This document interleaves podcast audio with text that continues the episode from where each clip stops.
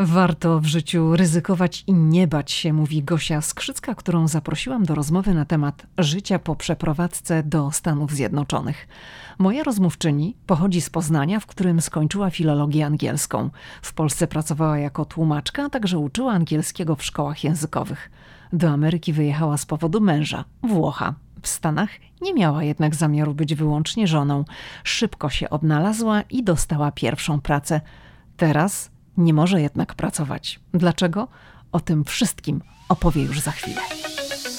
Hej, tu Lidia Krawczuk. Los rzucił mnie do Waszyngtonu kilkanaście lat temu i to właśnie tutaj, w stolicy USA, powstaje podcast Ameryka i ja. Tu opowiadam o Ameryce, o życiu w Stanach i podróżowaniu po USA. Ameryka mnie fascynuje. Jeśli Ciebie, tak jak mnie, ciekawią Stany i chcesz wiedzieć o nich więcej, to jesteś we właściwym miejscu. Cześć Gosiu.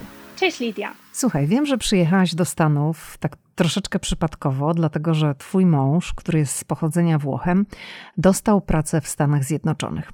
To na samym początku chciałabym Cię zapytać, skąd u Ciebie się wziął ten włoski mąż i w czym on się specjalizuje? Z mężem poznaliśmy się y, na słynnym festiwalu muzycznym Ziget, gdy oboje byliśmy jeszcze na studiach.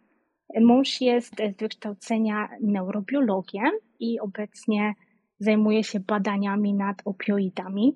E, gdy się poznaliśmy, ja kończyłam studia magisterskie w Poznaniu, gdzie pracowałam też jako lektor angielskiego i tłumacz, a mąż zaczynał właśnie swój doktorat na Uniwersytecie Mediolanie, gdzie mieszkał też od początku studiów. Także przez e, kilka lat e, jeździliśmy na zmianę co weekend między Polską a, a Włochami, więc na szczęście było w tym czasie bardzo dużo połączeń lotniczych, więc y, nie był to jakiś duży problem. Rozumiem, że no, zakochałaś się dosyć szybko, tak? Bo skoro tak kursowaliście w tą i z powrotem, no to widziałaś jakąś tam no, przyszłość. Jak tak? najbardziej. Urok mhm. osobisty męża zadziałał. A myślałaś o tym, żeby na przykład przenieść się do Włoch? Tak, szczerze mówiąc, to był czas dla nas, kiedy y, zastanawialiśmy się, gdzie tak naprawdę chcielibyśmy zamieszkać. Więc cała ta propozycja pracy w Stanach trafiła się naprawdę w świetnym momencie. Ale jak ta propozycja wyjazdu do Stanów Wam się trafiła, to byliście w Polsce razem, czy, czy gdzie byliście? E, na odległość. Także mieliśmy związek na odległość. Mąż mieszkał w Mediolanie, tam gdzie właśnie kończył swój doktorat, a ja nadal byłam w Poznaniu, więc tak jak wspominałam, te połączenia lotnicze były naprawdę i tanie, i bardzo łatwo dostępne, więc po prostu dzięki też mojej pracy, która jest bardzo elastyczna, naprawdę mogliśmy się bardzo często widzieć. Jeszcze nie byliśmy małżeństwem, ale już e, planowaliśmy właśnie wspólne życie. Czyli można powiedzieć, że ta propozycja ze Stanów tak przypieczętowała tą decyzję, że trzeba tak, sformalizować dokładnie. ten związek. Tak, dokładnie, bo e, oprócz załatwiania wszystkich e, rzeczy związanych z wizą, wzięliśmy również ślub. I to było 8 lat wyjazdem. temu. 8 lat temu. Tak. No dobrze, to twój mąż dostaje pracę na uniwersytecie. Za chwilę opowiesz dokładnie o tej pracy, jaki to był uniwersytet. A co z tobą? A ja zaczynam pracę w koledżu. Oczywiście musiałam jeszcze zmierzyć się przez chwilę z biurokracją amerykańską, bo musiałam złożyć aplikację o Employment Authorization Document. Jest to taka specjalna, dosyć restrykcyjna karta, która pozwala na pracę w Stanach niektórym kategoriom wizowym. Między innymi właśnie mojej wizie J2. Więc cała procedura jest, jest dosyć prosta. Składa się wniosek do urzędu imigracyjnego, płaci 410 dolarów i czeka 2-3 miesiące. Także w międzyczasie, gdy czekałam na to moje pozwolenie, na jednym z eventów na kampusie poznałam Penny, która była koordynatorką programu ESL w College of Charleston, która jest naprawdę fantastyczną kobietą. Od razu się dogadałyśmy, złapałyśmy wspólny język i jakoś tak od słowa do słowa Penny zaproponowała mi pracę od następnego semestru. Co zbiegło się idealnie właśnie z momentem, kiedy otrzymałam to pozwolenie o pracę. I żeby było w ogóle śmieszniej, to Giuseppe tak naprawdę swoją pracę dostał w bardzo podobny sposób ponieważ na konferencji naukowej, notabene w Waszyngtonie, poznał panią profesor, która była jednym z pionierów neurobiologii i badań nad uzależnieniami i tam wy, wywarł naprawdę dobre wrażenie, więc jak widać urok osobisty znowu zadziałał i dostał propozycję pracy w laboratorium właśnie pani profesor w Charleston. Czyli wy wylądowaliście oboje w Charleston. Twój mąż już miał taką jasną ścieżkę kariery. Ty jeszcze no nie miałaś, ale w międzyczasie to wszystko tak się poukładało, że zostałaś nauczycielem angielskiego w ramach programu ESL, tak? English as a Second Language dla cudzoziemców. Tak, dokładnie. To powiedz, jak wyglądały te Twoje pierwsze tygodnie pracy w Stanach Zjednoczonych jako nauczyciel programu ESL? Także może zacznę od tego, że w ogóle przyjeżdżając do Stanów miałam dosyć dużo doświadczenia zawodowego. Pracowałam jako lektor angielskiego i tłumacz, gdy mieszkałam w Poznaniu. Więc faktycznie prowadziłam tych kursów bardzo dużo, również właśnie z obcokrajowcami. Więc tak naprawdę ten pierwszy tydzień nie był jakiś taki bardzo różniący się od tego, co, co robiłam wcześniej. Ten program ESL, który był w College of Charleston, gdzie dostałam pracę, to był taki typowy program przygotowujący do życia i pracy w Stanach i również studiowania, jeżeli ktoś chciał dalej podjąć studia na uczelni albo też wybrać inną uczelnię. I ja w ogóle prowadziłam zajęcia z gramatyki, pisania akademickiego na poziomie początkującym i średnio zaawansowanym oraz czytania i słownictwa na poziomie początkującym. Czy musiałaś przejść jakieś szkolenie, żeby dostać tę pracę? No bo e, no miałaś no właśnie, uczyć cudzoziemców, którzy przyjechali do Stanów. Ty też dopiero przyjechałaś do Stanów. E, tak, wiem, że to wydaje się wręcz e, absurdalne tak naprawdę, ale jak już mówiłam, to doświadczenie naprawdę bardzo dużo mi dało. Poza tym skończyłam filologię angielską, więc no, powiedzmy mój angielski nie, nie stanowił tutaj mhm. żadnych przeszkód i Penny, która była koordynatorką właśnie tego programu ESL w college'u, od razu jakby zobaczyła mój potencjał i moje umiejętności, więc e, wiadomo, mój dyplom jak najbardziej wystarczył, żebym była tam zatrudniona i jedyną rzeczą, którą tak naprawdę musiałam zrobić, było przygotowanie lekcji pokazowej. Więc e, po prostu była to grupa, która bardzo, była o bardzo zbliżonym poziomie do tej, z którą miałam prowadzić zajęcia, dostałam sylabus, co mniej więcej przerobili, musiałam po prostu przygotować 20-minutową aktywność. Powiedz, jak z Twojej perspektywy wygląda nauka angielskiego wśród osób dorosłych, które przyjeżdżają do innego kraju, no, żeby często zmienić swoje życie, takie ich okoliczności zostały, że no, muszą się temu poddać. Czy to jest troszeczkę inaczej niż jak uczy się osoby dorosłe w ich własnym kraju? E, myślę, że tak. W ogóle e, nauczanie angielskiego w Stanach różni się trochę od takich tradycyjnych kursów językowych w Polsce i w ogóle w Europie. Mimo, że zakres materiału jest tak naprawdę bardzo podobny, więc jakby najważniejszą rzeczą jest to, że zajęcia są w 100% prowadzone po angielsku. I również uczniowie nie porozumieją się ze sobą w żadnym innym języku, tylko w języku angielskim. Więc jakby skłania to ich, żeby faktycznie non-stop tego języka używać. Poza tym w Stanach też bardzo, bardzo duży nacisk jest na metodę komunikacyjną, która skupia się faktycznie na konwersacji, na umiejętności komunikowania się w prawdziwym życiu, więc no nie jest to w żadnym wypadku jakieś monotonne uczenie się reguł albo właśnie takie zakład zdać, zapomnieć, tylko faktycznie żywa nauka języka, mnóstwo umiejętności i poza tym oprócz języka uczy się kultury, obyczajów i umiejętności społecznych, więc taki uczeń właśnie oprócz tej wiedzy językowej faktycznie wie, jak w tym kraju się poruszać. Ale ty też chyba musiałaś tego nauczyć, tak? No bo przyjechałaś do Stanów i ktoś włożył cię w taką rolę, w której no chyba sama nigdy wcześniej nie byłaś. Ja tutaj abstrahuję od twoich umiejętności językowych, no bo no to masz, tak? Natomiast nauczanie o kulturze tego kraju.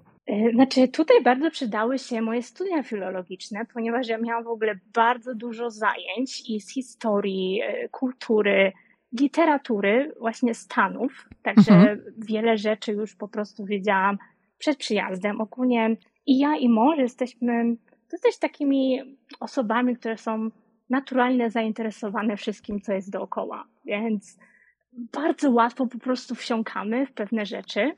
Mieliśmy też naprawdę niesamowite szczęście.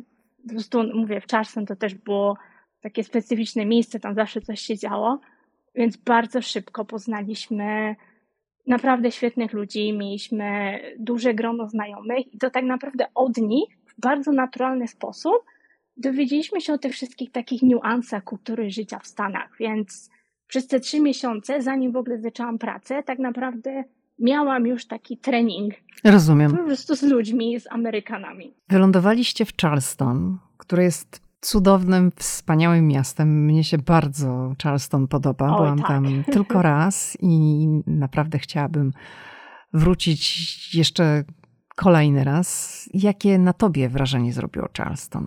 No było to naprawdę niesamowite miejsce, była to, była to przygoda, była to zabawa i myślę, że naprawdę świetnie nam się trafiło jako pierwsze miejsce do mieszkania w Stanach. Po prostu naprawdę zrobiło na nas duże wrażenie, tak jak na przykład Nowy Jork, który oczywiście te wszystkie drapacze chmur i w ogóle cała energia miasta są wow, ale jakoś tam przypominał nam Mediolan. Za to Charleston to po prostu było coś totalnie innego. Jest to naprawdę specyficzne miejsce. Jest w ogóle bardzo kosmopolityczne w porównaniu do innych miast na, na południu Stanów. I, I coś, co naprawdę determinuje życie codzienne tam, to jest klimat. Właśnie nie wiem, o jakiej porze w ogóle roku tam byliście. Na wiosnę na wiosnę, więc e, nie wiem, czy jakby doświadczyliście tej e, gorączki, upału. Już tak, bo to był kwiecień, to, to był ten okres spring break, to już, znaczy na pewno już to nie była taka gorączka, było, ale już było tak, bardzo ciepło. Już mhm. było czuć, dokładnie, więc no lato tam jest no, porównywalne do, do Florydy, jest to strefa podtropikalna. Ale właśnie dzięki temu, i to było coś, co no, no naprawdę dla mnie było najpiękniejsze tam, to była przyroda. Po prostu przyroda absolutnie nieziemska, więc w porcie, w porcie pływały delfiny. Na plaży można było zobaczyć Widzieliśmy, widzieliśmy te delfiny. Tak, tak. na mokradłach mhm. w ogóle są aligatory. I jeszcze do tego przez cały rok coś kwitnie. Więc po prostu kwiaty, które kupuje się w Europie gdzieś w jakiejś małej doniczce, to tam po prostu rosną naturalnie i to jeszcze w wersji XL. No ja muszę powiedzieć, że w Charleston też jeszcze takie bardzo duże wrażenie robiły na mnie kamieniczki, kolorowe kamieniczki tak, i okiennice, tak. które były pełne donic z kwiatami. Ja nie wiem, czy ja Oczywiście. widziałam to gdzie indziej. To po prostu tak, było tak charakterystyczne było, dla Charleston. My to mieszkaliśmy, tak, mieszkaliśmy tam, codziennie na to patrzyliśmy, chodziliśmy na spacery. Ja w ogóle, to jest też śmieszna historia, robiłam tam mnóstwo zdjęć. Mówię, po prostu tonę i były to początki Instagramu. Także niektóre moje zdjęcia były takie dosyć popularne. Mówię, to były przepiękne miejsca, więc w pewnym momencie byłam takim właśnie e, mikroinfluencerem w Charleston. Aha. Oczywiście potem już nie miałam na to czasu, ale mówię, było to bardzo sympatyczne i naprawdę sprawiało mi wiele radości po prostu chodzenia po tych pięknych uliczkach każdego dnia i, i robienie zdjęć. To w którym momencie nastąpiła ta wyprowadzka z Charleston? Dlaczego ona nastąpiła i dokąd się udaliście? Także w Charleston byliśmy dwa lata i po tych dwóch latach mój mąż dostał propozycję pracy następną, tym razem w Denver, w Colorado. Więc tak już mówiłam, Charleston to było naprawdę niesamowite miejsce, było piękne, mieliśmy świetne doświadczenia, ale mimo wszystko było nadal na południu Stanów i naprawdę nie dało się tego zapomnieć i pewne rzeczy po prostu no, no było czuć, że no jest to południe, że jest mniej rozwinięte gospodarczo, jest, jest biedniejsze, więc mówię, też było dużo problemów właśnie z takim rasizmem systemowym i po prostu rzeczami, które wiedzieliśmy, że no, no, no nie chcemy tam żyć jednak na dłuższą metę. A możesz rozwinąć jeszcze ten wątek troszeczkę, bo ten wątek mnie zainteresował. Dlaczego tak naprawdę nie chcieliście tam żyć? Znaczy jest to bardzo konserwatywne miejsce i jakby mówię, pewne rzeczy, które tam się dzieją, no, no nie odpowiadają nam po prostu na co dzień, więc Co mimo, że nie możemy głosować, to mówię, nadal możemy, płacimy tam podatki, więc mówię, nie, nie chcemy wspierać jakby, no mówię, konserwatywnej polityki właśnie tych regionów, więc y, mówię, no, no ogólnie, no, no wiadomo, jakby, co się dzieje w tym regionie, w, w jaki sposób traktowane są i właśnie i mniejszości, i kobiety, i, i w ogóle wiele osób, także no mówię, nie, nie jest to coś, co nam odpowiadało, także właśnie jeszcze ten rasizm systemowy naprawdę jest widoczny. W niektórych miejscach jest wręcz segregacja, naprawdę są dzielnice, które są, no, no, no ewidentnie widać podział i niektórzy właśnie ludzie no, nie są traktowani tak, jak powinni, więc no, to jest coś, co naprawdę nam przeszkadzało. Mimo, że i tak dużo tam się zmienia, ale wiedzieliśmy, że są miejsca, gdzie na pewno będziemy się no, po prostu lepiej czuć. A czy ty doświadczyłaś jako kobieta jakiegoś takiego gorszego nie, nie, nie. traktowania? Ja, ja, absolutnie nie. Ja tutaj bardziej myślę o wszystkich właśnie jakichś reformach związanych właśnie ze zdrowiem kobiet i tak dalej. Nie jakby w jaki sposób traktuje się kobiety, ale było widać na przykład jaki stosunek niektórzy mają, przede wszystkim na przykład starsze pokolenie białych ludzi w stosunku do na przykład osób czarnych albo imigrantów z Ameryki Południowej, więc na szczęście my nigdy nie doświadczyliśmy absolutnie żadnych dziwnych sytuacji, ale no widzieliśmy na co dzień, że no nie zawsze jest to najlepsze miejsce do życia dla, dla niektórych osób. Ta propozycja wyprowadzki do Colorado znalazła was sama, czy po prostu twój mąż e, szukał okazji, żeby się przenieść? E, mąż dostał propozycję e, właśnie z jednej następnej pani profesor, która akurat też e, pracowała e, w Charleston w tym samym instytucie co on, więc mówię, trochę go podkradła. A ty, mm, no rozumiem, że ta cała sytuacja polityczna, życiowa, gospodarcza, ekonomiczna tego regionu, w którym mieszkaliście w Charleston, nie do końca ci odpowiadała. Ale czy myślałaś o tym, że no będziesz musiała porzucić swoją karierę, którą w jakiś sposób zaczęłaś budować tam od nowa w Stanach, czyli rozpoczęłaś pracę nauczyciela programu ESL, no i znowu w Colorado zacząć no trochę od zera? No to ja akurat nie do końca, więc tą e, karierą tak naprawdę też bardzo mi się udało, bo gdy pracowałam e, już w college, dostałam jeszcze jedną nieoczekiwaną ofertę pracy – tym razem była to praca dla marki Louis Vuitton jako doradca klienta. Więc stwierdziłam, że to jest świetne wyzwanie i tak naprawdę pracowałam w obu miejscach. Jeszcze w Charleston będąc? Jeszcze w Charleston, tak, jeszcze w Charleston, więc e, zaczęłam pracę właśnie w sklepie Louis Vuitton e, w Charleston na pół etatu.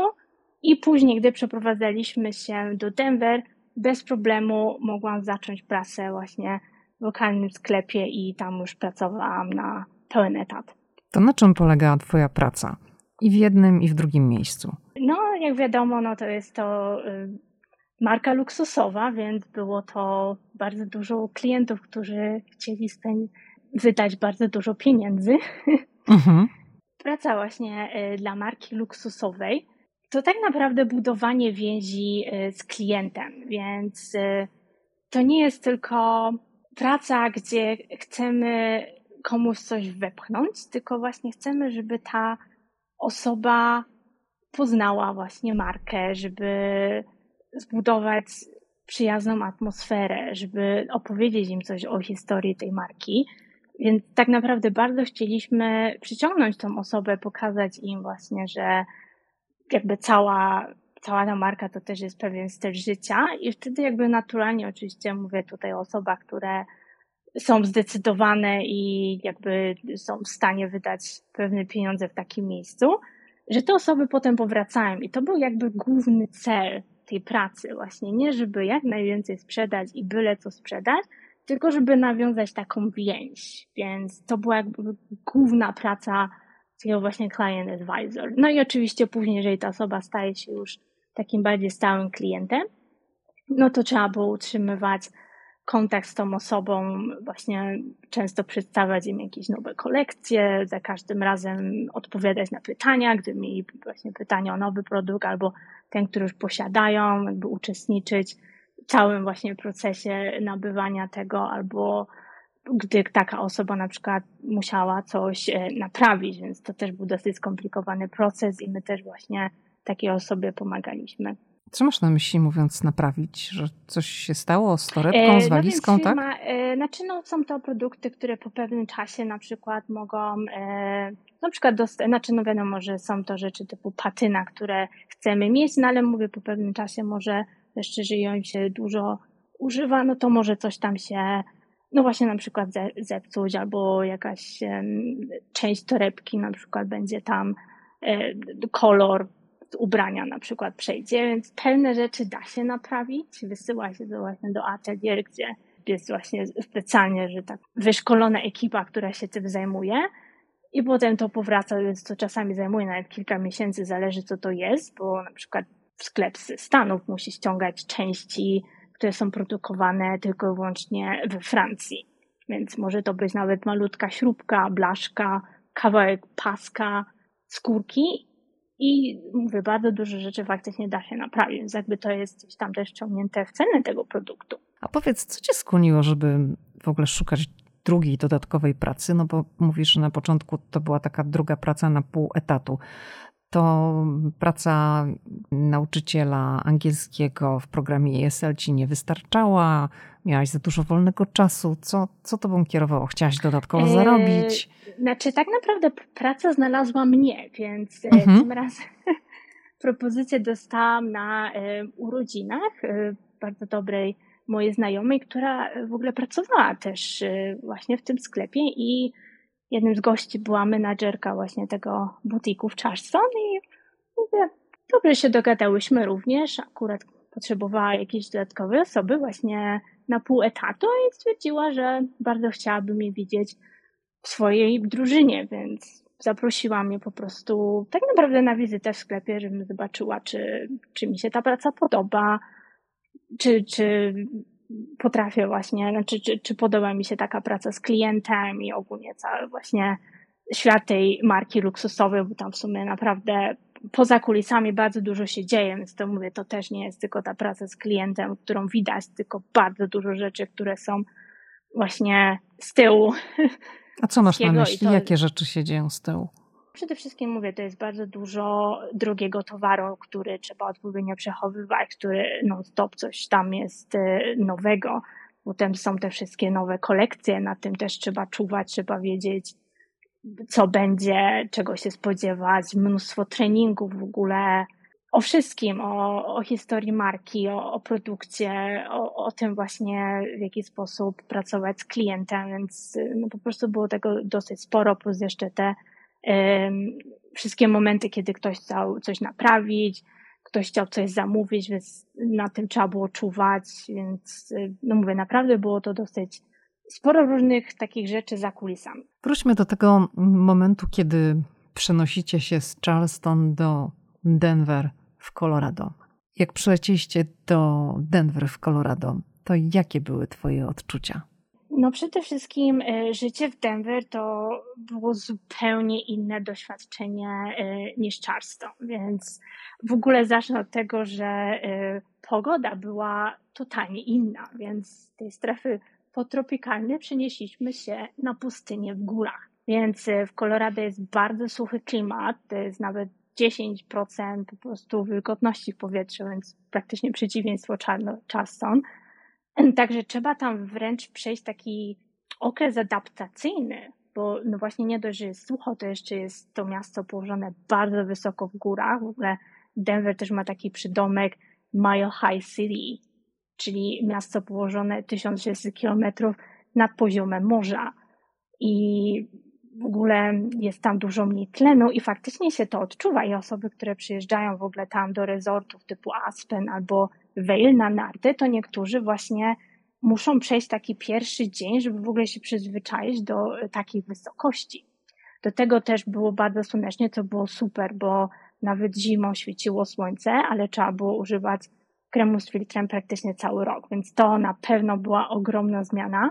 Poza tym Denver no, jest dosyć dużym miastem, prężnie się rozwija, ludzie są bardzo otwarci, tolerancyjni, więc no mimo, że to jest taki swing state, czyli no mówię, są miejsca, które są dosyć bardziej konserwatywne, no to jednak Denver, no to już jest typowe po prostu duże miasto, jest tam też bardzo dużo osób napływowych z innych stanów, więc naprawdę było łatwo po prostu zacząć tam życie i nowy start. Od razu, rozumiem, przeniosłaś się do pracy i pracowałaś w Louis Vuitton, tak? W jednym ze sklepów. Tak, na drugi dzień. I tam już była na planeta. Tak, i właśnie w Denver to był też taki czas, no przez to, że to też było właśnie miasto, jakiś taki, mówię, zupełnie trochę inny styl życia, więc faktycznie to był czas, kiedy obydwoje skupiliśmy się na pracy, na rozwoju kariery, jakimś takim właśnie też budowaniu naszego życia w Stanach, bo to był czas, że mogliśmy w końcu właśnie zbudować zdolność kredytową, jakoś tak, mówię, bardziej się tutaj zacumować. Czy odczuwaliście taki problem z tymi przenosinami? No bo w Charleston przez te dwa lata już zbudowaliście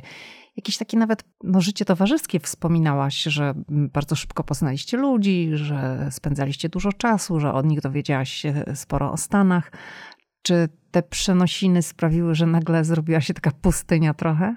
E, znaczy, no wiadomo, że zawsze jest e, smutno opuszczać miejsce, które nam się podobało, chociaż tak naprawdę też bardzo dużo ludzi również wyjeżdżało, więc ja na przykład też miałam bardzo dobrą przyjaciółkę Nicole, która w pewnym momencie na przykład wyprowadziła się do Kalifornii.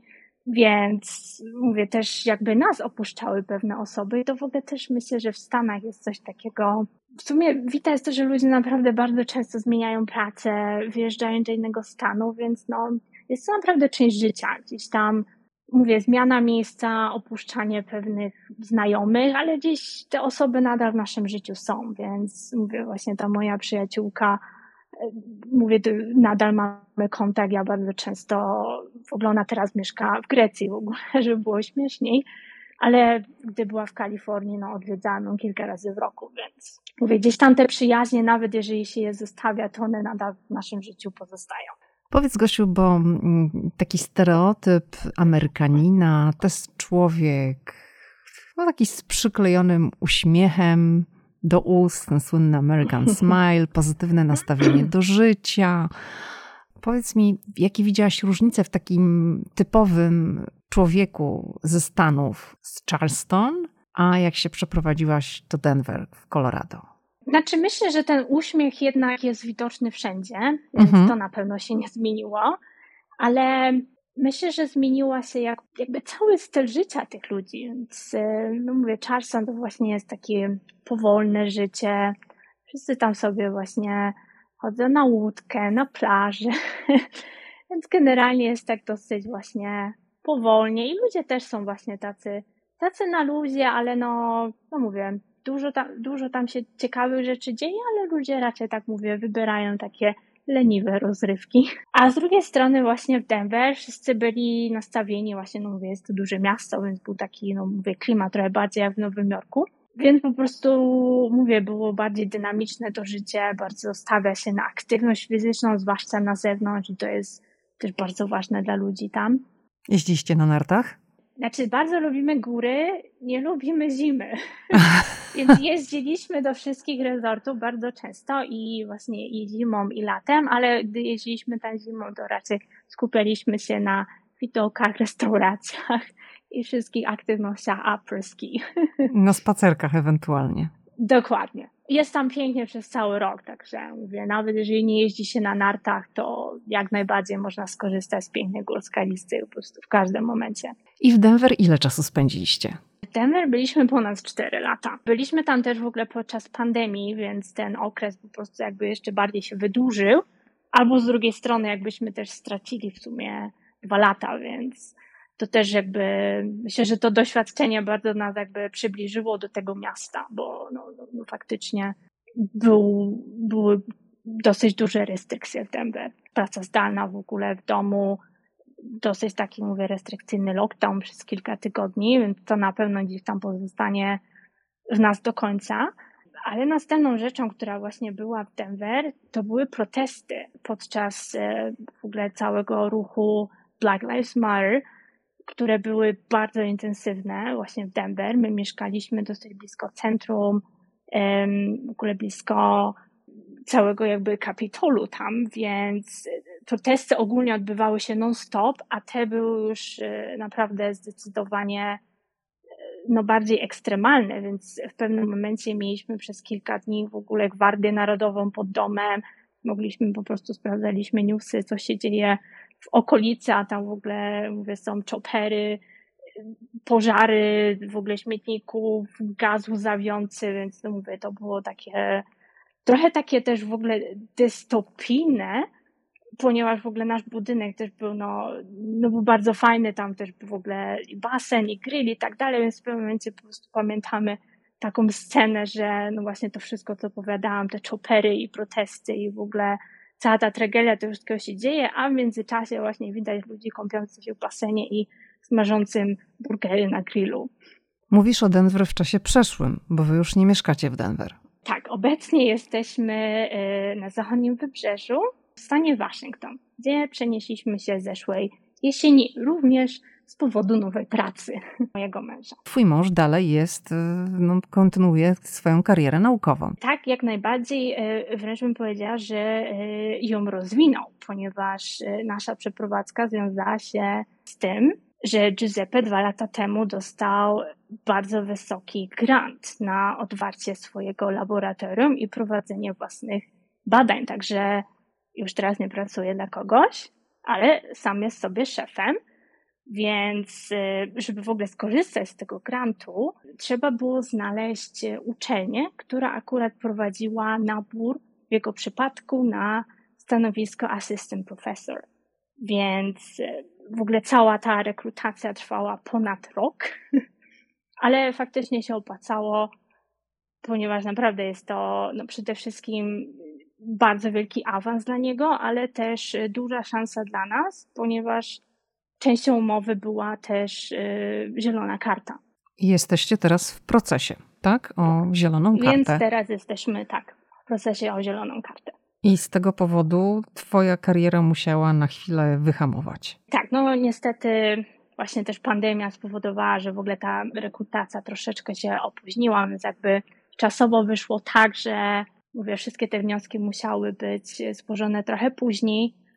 Także w tym momencie jestem w czasie takiej trochę przymusowej przerwy, ale mówię, traktuję trochę jak taki sabbatical, czyli przedłużony urlop, który poświęca się na naukę i podróżowanie. Po prostu staram się naprawdę maksymalnie spędzić ten czas na rozwijanie moich umiejętności i jakby też y, dzięki temu będę miała więcej możliwości, żeby dostać y, inną pracę, gdy już będzie taka możliwość. To może chwileczkę zatrzymajmy się przy tym wątku, bo to jest oczywiste dla mnie, oczywiste dla ciebie i dla osób, które mieszkają w Stanach albo były w Stanach i się interesowały tym wątkiem, ale dla słuchacza w Polsce, który niekoniecznie orientuje się w zawiłościach związanych z pobytem stałym w Stanach, musimy tutaj powiedzieć trochę o procesie zielonej karty. Są oczywiście różne ścieżki uzyskania zielonej karty w Stanach i nie będziemy tutaj tych wszystkich ścieżek omawiać. Wasza ścieżka jest taka, że ta ścieżka to jest y, dzięki pracodawcy. Tak, dzięki pracodawcy i jest to też wiza, która jest oparta na wyjątkowych zdolnościach i kwalifikacjach pracownika. Twojego męża tutaj w tym momencie. Mojego męża, tak. Mhm. To też jest bardzo rzadki przypadek w ogóle. Ktoś się kwalifikuje na tego typu w ogóle proces ubiegania się o zieloną kartę, więc one są bardzo limitowane. To jest chyba 40 tysięcy wiz przyznawanych rocznie, więc konkurencja jest spora. Dlaczego ty nie możesz pracować w czasie tego procesu? No bo do tej pory wiza, na której byłaś, umożliwiała ci podejmowanie pracy, miałaś pracę, natomiast teraz pauzujesz. Tak, więc niestety ta wiza y, po pewnym czasie y, wygasa, więc można ją, można na niej być tylko przez kilka lat, więc y, po prostu jest to wiza, która w ogóle nazywa się Exchange Visitor, więc nie jest to wiza imigracyjna, dlatego zawsze jest jakby taki limit, jak długo można na tej wizie przebywać, więc w momencie, gdy ta wiza już jakby już nie możemy dalej na nią aplikować, więc w tym momencie uniwersytet na ogół po prostu dla takiego pracownika, czyli mojego męża, wystawia po prostu tą typową wizę e, pracowniczą dla wykwalifikowanego pracownika. Jest to ta wiza H1B, która, no wiadomo, jest ok dla osoby, która jest zatrudniona. Ja jako dependent niestety nie przysługuje mi prawo obiegania się o to pozwolenie o pracę, o które mogłam złożyć aplikację wcześniej, więc ta wiza H4 faktycznie czasem sprawia pewne, pewne kłopoty właśnie rodzinom osób, które, które mieszkają w Stanach. Może tutaj od razu wyjaśnijmy, co masz na myśli. Visa dependent, czyli osoby takiej towarzyszącej, tak? Czyli jesteś tak, więc... tak troszeczkę jakby na wizie swojego męża. Masz swoją wbitą do swojego paszportu, natomiast to jest wiza, która wynika z tego, że jesteś żoną swojego męża, czyli jesteś tą osobą towarzyszącą.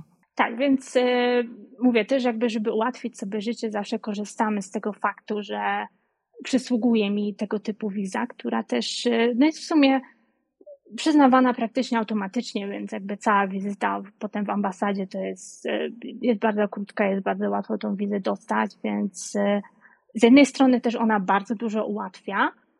Mówię o tych wszystkich właśnie wizach typu dependent, bo jest ich kilka. Mhm. Ta wiza, ta pierwsza, ta J2 była naprawdę świetna, bo nie było na niej praktycznie w ogóle restrykcji. Niestety ta wiza H4 te restrykcje ma, więc dopóki właśnie ten wniosek o zieloną kartę nie będzie już zupełnie ostatecznie w urzędzie imigracyjnym, to nie będę mogła y, właśnie ubiegać się o pracę. No tutaj tylko mogę też właśnie ze swojej strony powiedzieć, dopowiedzieć polskim słuchaczom, którzy nie orientują się w tym, że w zależności od tego, kto jaką wizą dysponuje w Stanach Zjednoczonych, ta osoba na przykład, która przyjeżdża tutaj do pracy i załóżmy przyjeżdża z rodziną z żoną, tak jak w Twoim przypadku. Niektóre wizy są takie, że dają możliwość pracy małżonkowi tylko w konkretnej firmie, natomiast żona może pracować gdzie chce, a niektóre mają no takie no właśnie, restrykcje, tak że w... tak, a niektóre mają takie restrykcje, że żona w ogóle nie może pracować. Tak, więc to idealnie właśnie obrazuje tą sytuację e, tej wizy J1, J2, czyli właśnie to, że mąż był uwiązany do jednej uczelni, a ja mogłam mieć e, dwie prace na raz. No a on zmieniając właśnie uczelnię, gdy przeprowadzaliśmy się w Denver, oczywiście musieliśmy również odnowić tą e, wizę, bo wszystko jest związane właśnie, tak jak powiedziałaś, z jednym miejscem z konkretnym miejscem pracy. Dobrze, czyli teraz jesteś w procesie takiego oczekiwania, takiej zmiany, która nastąpi, kiedy otrzymacie zieloną kartę, no bo zakładamy, że ją otrzymacie. Trzymajmy Jak... kciuki.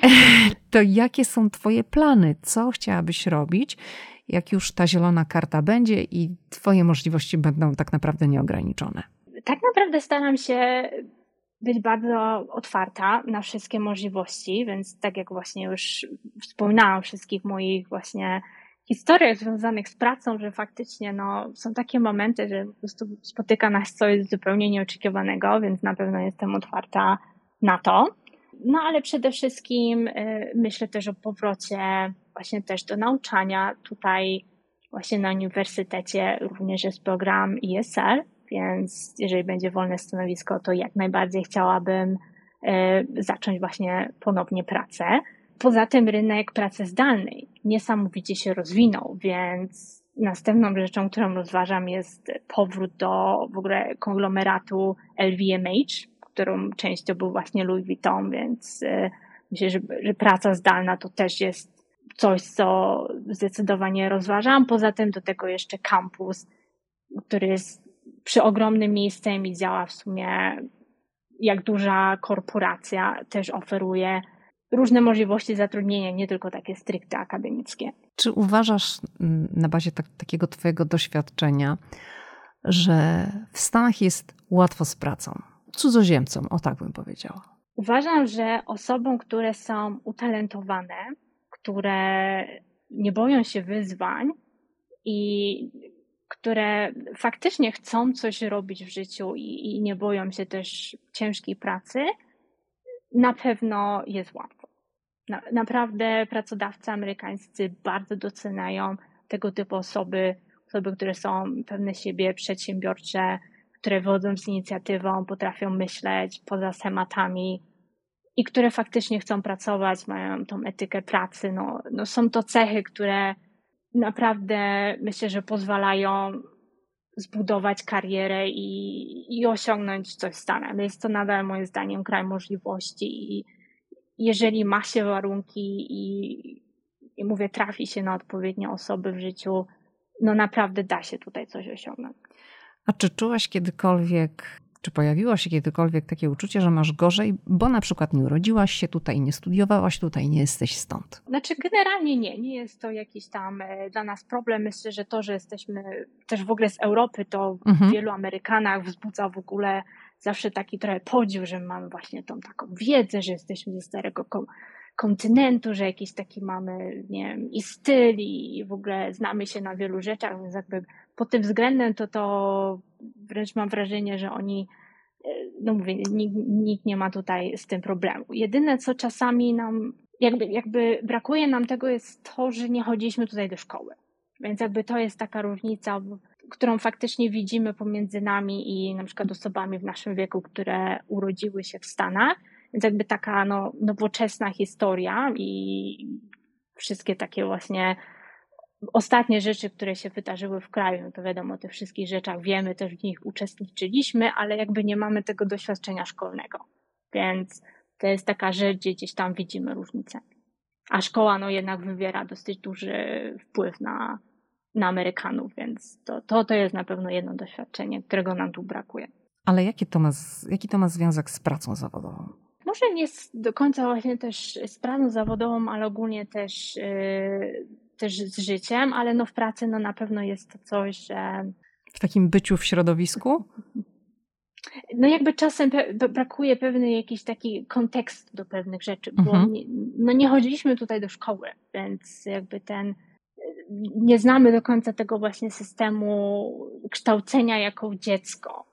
I te osoby faktycznie mają czasami troszeczkę inne podejście do pewnych rzeczy, więc zresztą y, na pewno widzicie to na przykładzie no, waszego syna, że jakby ta, to szkolnictwo tutaj troszeczkę inaczej wygląda. Kosiu, rozmawiałyśmy przed y, rozpoczęciem nagrania i, i powiedziałaś mi, że ty z twoim mężem jesteście bezdzietni z wyboru i że Twoim zdaniem w Stanach łatwiej się żyje ludziom bez dzieci. I że możemy na ten temat spokojnie porozmawiać. Chciałabym, żebyś rozwinęła ten wątek.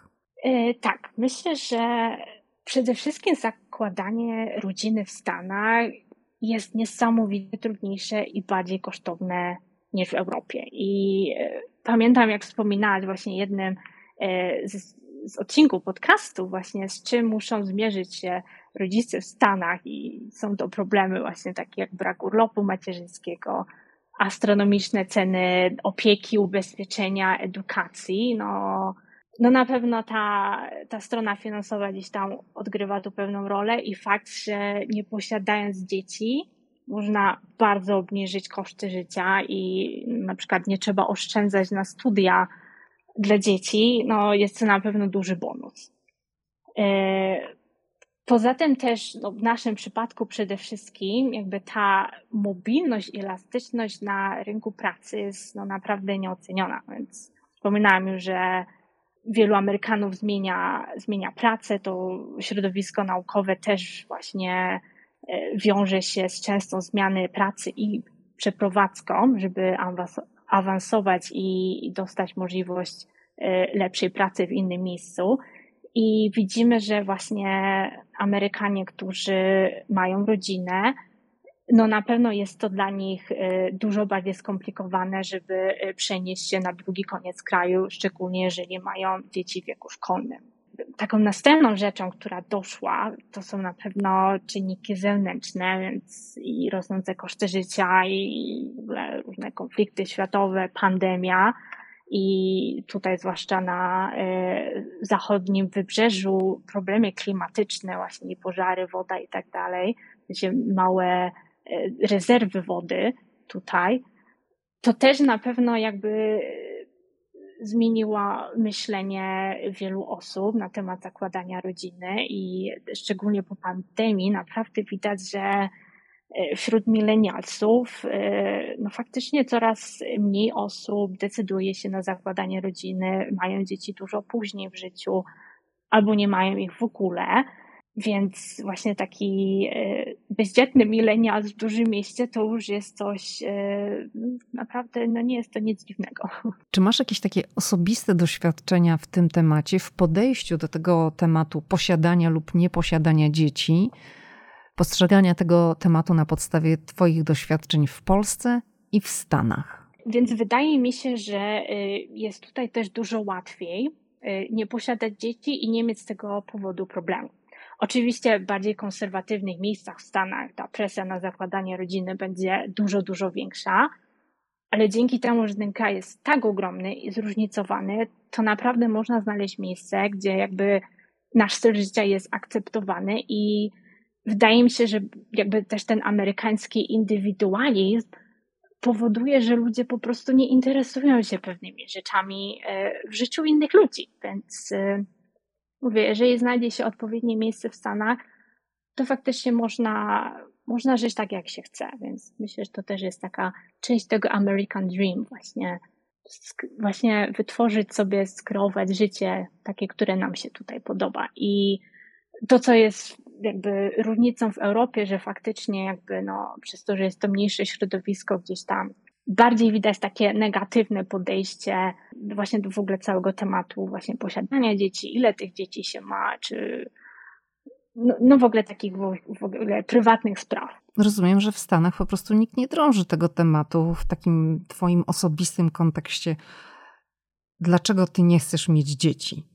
Znaczy, no wiadomo, że zdarzają się osoby, które e, mogą się spytać o coś takiego, ale nikt na pewno nie robi żadnych e, dziwnych uwag na ten temat. Więc że nie będzie ci miał te szklanki wody podać na starość. Tak, właśnie tego typu rzeczy. No mhm. mówię, to jest jedna myślę z takich rzeczy, które właśnie w Stanach wręcz nie wypada o tym rozmawiać. Właśnie.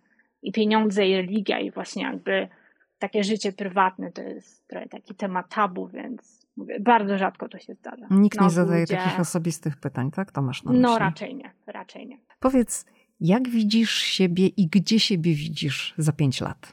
Bardzo dobre pytanie. E, jesteśmy naprawdę otwarci na wszystko, więc e, mamy możliwości i myślę, że nie powiedzieliśmy jeszcze ostatniego słowa, także mówię, wszystko przed nami. Nie wiemy, jesteśmy, jesteśmy na to otwarci, zobaczymy, co wydarzy się za 2-3 lata, gdy mój mąż będzie mógł dalej awansować, bo będzie mógł zmienić stanowisko, więc myślę, że też zastanowimy się nad następną przeprowadzką gdzieś może już takie miejsce, gdzie może zostaniemy na dłużej, gdzieś prawdopodobnie na wybrzeżu. Także myślę, tak, za te pięć lat myślę, że to, to mniej więcej jest taki plan. To tak na koniec chciałabym Cię poprosić, żebyś może spróbowała udzielić takiej wskazówki, rady dziewczynom, kobietom, które znajdą się w takiej właśnie sytuacji jak Ty, kiedy partner, mąż otrzymuje propozycję pracy, wyjazd do Stanów Zjednoczonych i one no, muszą, chcą zostawić swoje dotychczasowe życie, swoją karierę, wylądować w USA i zaczynać tak naprawdę od zera. Co zrobić, żeby się nie załamać, tylko wziąć tego byka za rogi i no, realizować ten swój American Dream? No mimo, że nie ma się tej takiej ścieżki od razu otwartej, tak jak w przypadku małżonka, który dostaje propozycję pracy. Więc myślę przede wszystkim, że warto to zrobić, że naprawdę nie bać się wyzwań, zawsze gdzieś tam korzystać z tych okazji, które przynosi nam życie i gdy będziemy właśnie pozytywnie nastawieni, gdzieś skupimy się na tym, żeby właśnie obydwoje z mężem właśnie dążyć do celu i, i budować to wspólne życie, to naprawdę wiele rzeczy po prostu same się ułoży. Więc yy, mówię, taka przeprowadzka też, yy, też mi bardzo dużo dała, mimo że no, pojawiły się pewne przeciwności losu. Ogólnie uważam, że była to, że jest to dla nas świetne doświadczenie, była to dla nas duża szansa i no myślę, że warto w życiu naprawdę trochę ryzykować, naprawdę nie bać się. Życie jest za krótkie, żeby po prostu stwierdzić, że o, boję się. Więc mówię, nawet jeżeli są przeciwności, to po prostu próbować naprawdę wyciągnąć wnioski, zrobić coś inaczej, spróbować czegoś nowego i po prostu mówię zawsze gdzieś tam właśnie dążyć do tego American Dream, które no oczywiście jest bardziej taką jakby naszą osobistą drogą do, do szczęścia niż właśnie takim stereotypowym właśnie hollywoodzkim filmem. I właśnie to myślę, że to jest w Stanach najlepsze, właśnie, że można. No ja bym jeszcze powiedziała, że budować ten networking i być otwartym na Oj, innych tak, ludzi, bo ten taki, tak, to jest, tak. przykład pokazuje, że wychodzenie, spotykanie różnych osób i takie udzielanie się towarzyskie skutkują właśnie jakimiś takimi nowymi znajomościami. Ktoś może ci coś zaproponować, a może tu, a może to, może coś ci podpowiedzieć, co będzie potem e, no, skutkowało być może pracą. Tak, absolutnie. I myślę, że wszystkie nasze doświadczenia w Stanach naprawdę są związane z fantastycznymi ludźmi. I tak jak mówisz, właśnie bycie otwartym, wychodzenie z inicjatywą, po prostu bycie sympatyczną, fajną osobą, z którą ludzie chcą przebywać, naprawdę dużo daje. Więc mówię, nie jest trudna rzecz, ale naprawdę może bardzo pomóc. Gosia Skrzycka była gościem podcastu Ameryka i ja. Bardzo dziękuję Ci za rozmowę. To ja dziękuję.